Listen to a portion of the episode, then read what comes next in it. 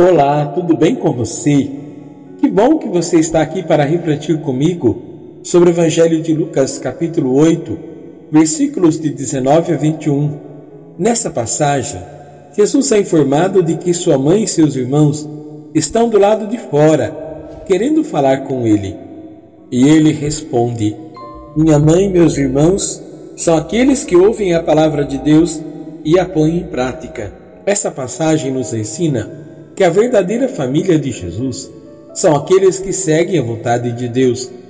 Isso nos leva a refletir sobre o nosso próprio papel como discípulos de Jesus. Será que estamos verdadeiramente ouvindo a palavra de Deus e a colocando em prática?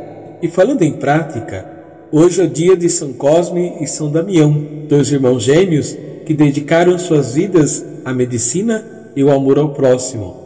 Viveram na época do imperador Diocleciano, por volta do ano 300, e morreram professando a sua fé em Deus.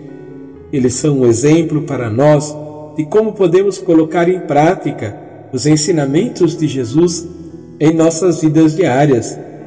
Então vamos nos esforçar para sermos verdadeiros membros da família de Jesus, ouvindo a Sua palavra e praticando-a em nossas vidas?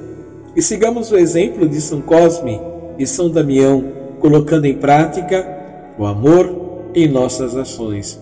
Amém. Abençoe-vos o Deus Todo-Poderoso, Pai, Filho e Espírito Santo. Amém.